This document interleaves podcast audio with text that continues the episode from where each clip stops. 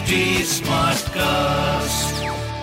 आप सुन रहे हैं एच डी स्मार्ट कास्ट और ये है लाइव हिंदुस्तान प्रोडक्शन नमस्कार ये रही आज की सबसे बड़ी खबरें।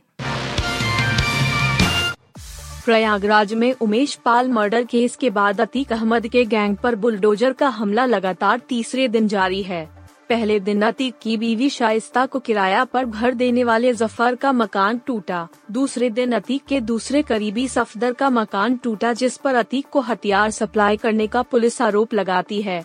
तीसरे दिन अतीक को वित्तीय मदद करने वाले यानी अतीक के पैसों को मैनेज करने वाले मसूकुद्दीन की हवेली पर बुलडोजर बरस गया। प्रयागराज में दिन दहाड़े वकील उमेश पाल और उनके दो गनर की हत्या में गुजरात की जेल में बंद माफिया अतीक अहमद और उसके बेटों का नाम आने के बाद यूपी सरकार सख्त एक्शन के मूड में है। हत्या में अतीक का एक बेटा गोलियाँ चलाता भी सीसीटीवी में कैद हुआ है। अब अतीक से जुड़े लोगों को चुन चुन कर सरकार निशाने पर ले रही है। अतीक के करीबियों के अवैध निर्माण तोड़ने का काम तीन दिन से चल रहा है। शुक्रवार को माफिया अतीक अहमद के एक और करीबी मसूकुद्दीन का आलीशान घर बुलडोजर से ध्वस्त किया जा रहा है। मसूकुद्दीन पर अतीक गैंग की फंडिंग का आरोप है। पीडीए और नगर निगम की टीम भारी पुलिस बल के साथ चार बुलडोजर लेकर असरौली क्षेत्र में पहुँची थी। अफसरों ने पहले मसूकुद्दीन के मकान को खाली कराया।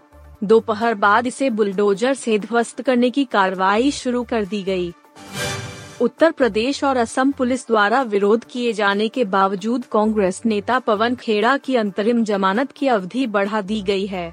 सुप्रीम कोर्ट ने प्रधानमंत्री नरेंद्र मोदी के खिलाफ कथित तौर पर आपत्तिजनक टिप्पणी करने के मामले में खेड़ा की अंतरिम जमानत की अवधि शुक्रवार को 17 मार्च तक बढ़ा दी। मामले में असम पुलिस ने खेड़ा को गिरफ़्तार किया था। प्रधान न्यायाधीश डी वाई चंद्रचूड़ और न्यायमूर्ति पी एस नरसिम्हा और न्यायमूर्ति जे बी पारदीवाला की पीठ ने समयाभाव के कारण सुनवाई को 17 मार्च तक के लिए स्थगित कर दिया। पीठ ने कहा कि उत्तर प्रदेश और असम के जवाब रिकॉर्ड में नहीं है और वह याचिका पर होली की छुट्टी के बाद सुनवाई करेगी। अदालत ने स्पष्ट किया कि खेड़ा को दी गई अंतरिम जमानत को 17 मार्च तक बढ़ा दिया गया है।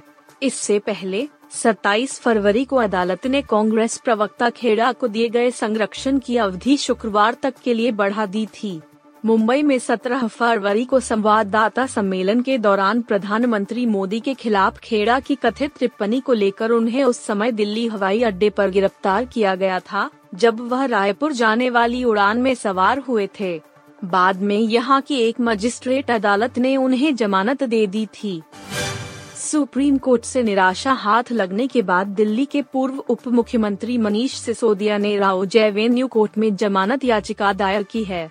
शराब घोटाले में गिरफ़्तार किए गए सिसोदिया की याचिका पर शनिवार को सुनवाई हो सकती है। इससे पहले सुप्रीम कोर्ट ने उनकी याचिका को खारिज करते हुए निचली अदालत में जाने को कहा था। दिल्ली के कथित शराब घोटाले में तब के आबकारी मंत्री रहे मनीष सिसोदिया को आरोपी बनाया गया है। 26 फरवरी को 8 घंटे की पूछताछ के बाद सीबीआई ने सिसोदिया को गिरफ़्तार कर लिया था। अगले दिन राव जयवेन्यू कोर्ट में उन्हें पेश किया गया। कोर्ट ने उन्हें पाँच दिन की सीबीआई रिमांड पर भेज दिया था। सिसोदिया की तरफ़ से सुप्रीम कोर्ट में पेश हुए वकील अभिषेक मनु सिंघवी ने गिरफ्तारी को अवैध बताया था और सर्वोच्च अदालत से हस्तक्षेप की मांग की थी। कोर्ट ने निचली अदालतों के विकल्प को अपनाने की सलाह देते हुए याचिका को खारिज कर दिया था। प्रधान न्यायाधीश डी वाई चंद्रचूड़ और न्यायमूर्ति पी एस नरसिम्हा की पीठ ने कहा था कि सिर्फ़ फिसलिए की घटना दिल्ली में हुई है, सिसोदिया सीधे शीर्ष अदालत में नहीं आ सकते हैं। पीठ ने कहा कि उनके पास संबंधित निचली अदालत के साथ साथ दिल्ली हाई कोर्ट के पास जाने के भी उपाय हैं। सुप्रीम कोर्ट से राहत नहीं मिलने के बाद सिसोदिया ने अपने पद से इस्तीफा दे दिया। आरोप है कि सिसोदिया ने शराब कारोबारियों को फ़ायदा पहुँचाने के लिए शराब नीति में गलत तरीके से बदलाव किए। शराब कारोबारियों को अधिक फ़ायदा देकर बदले में रिश्वत लेने का आरोप लगा है। रूसी विदेश मंत्री सरगेई लावरोव ने दिल्ली से अमेरिका को जमकर सुनाया। इस दौरान उन्होंने यूक्रेन में उपजे हालात के लिए पश्चिमी देशों को जमकर सुनाया। साथ ही यह भी कहा कि इराक, अफ़गानिस्तान और युगोस्लाविया में क्या हुआ इस पर बात करने वाला कोई नहीं है। रूसी विदेश मंत्री ने यह बातें रायसीना डायलॉग में हिस्सा लेने के दौरान कही।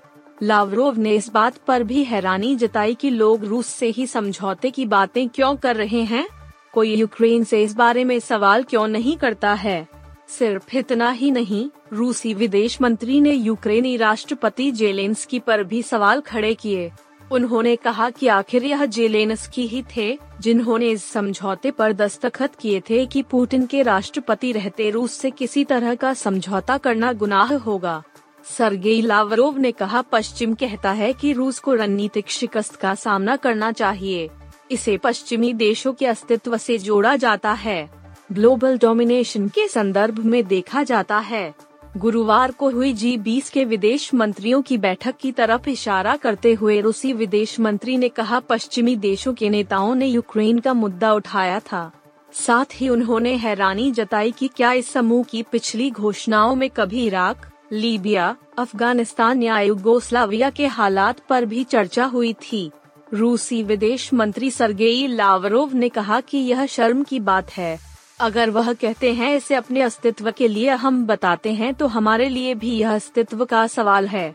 सरगेई ने कहा कि मॉस्को दशकों से पश्चिम को नेटो के विस्तार को लेकर चेतावनी देता रहा है। हम बार बार मना करते रहे हैं कि यूक्रेन में हथियार भेजकर उसे रूस के खिलाफ युद्ध के लिए तैयार न किया जाए।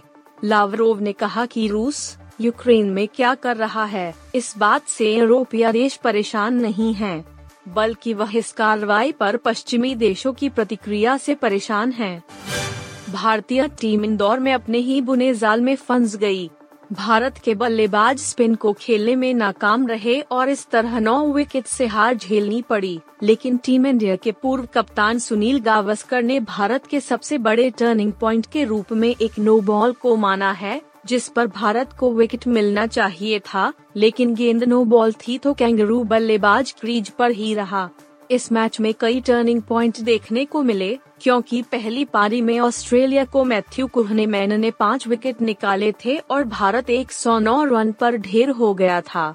इसके बाद दूसरी पारी में भारत ने ऑस्ट्रेलिया के आखिरी छह विकेट 11 रनों के अंदर समेट दिए थे। हालाँकि, गावस्कर का मानना है कि पहले दिन के दूसरे सेशन में रविंद्र जडेजा की एक नो बॉल बड़ा टर्निंग पॉइंट थी। दरअसल मैच के पहले दिन मानस लाभुशेन जब खाता नहीं खोल पाए थे तो उनको रविंद्र जडेजा ने क्लीन बोल कर दिया था, लेकिन ये गेंद दो स्टेपिंग की वजह से नो बॉल थी। इसी को लेकर स्टार स्पोर्ट्स पर गावस्कर ने कहा, यदि आप पीछे मुड़कर देखें तो आप कहेंगे कि शायद इसी वजह से भारत को मैच गवाना पड़ा, क्योंकि इसके बाद उन्होंने लाभुशेन और उस्मान खवाजा ने छियानवे रन की साझेदारी की, जब भारत 109 रन पर आउट हो गया। तो मुझे लगता है कि शायद यही टर्निंग पॉइंट था। उस नो बॉल की वजह से भारत को मैच गवाना पड़ा। आप सुन रहे थे हिंदुस्तान का डेली न्यूज़ रैप, जो एच टी स्मार्ट कास्ट की एक बीटा संस्करण का हिस्सा है। आप हमें फेसबुक ट्विटर और इंस्टाग्राम पे एट एच टी या podcasts@hindustantimes.com पर ईमेल के द्वारा सुझाव दे सकते हैं।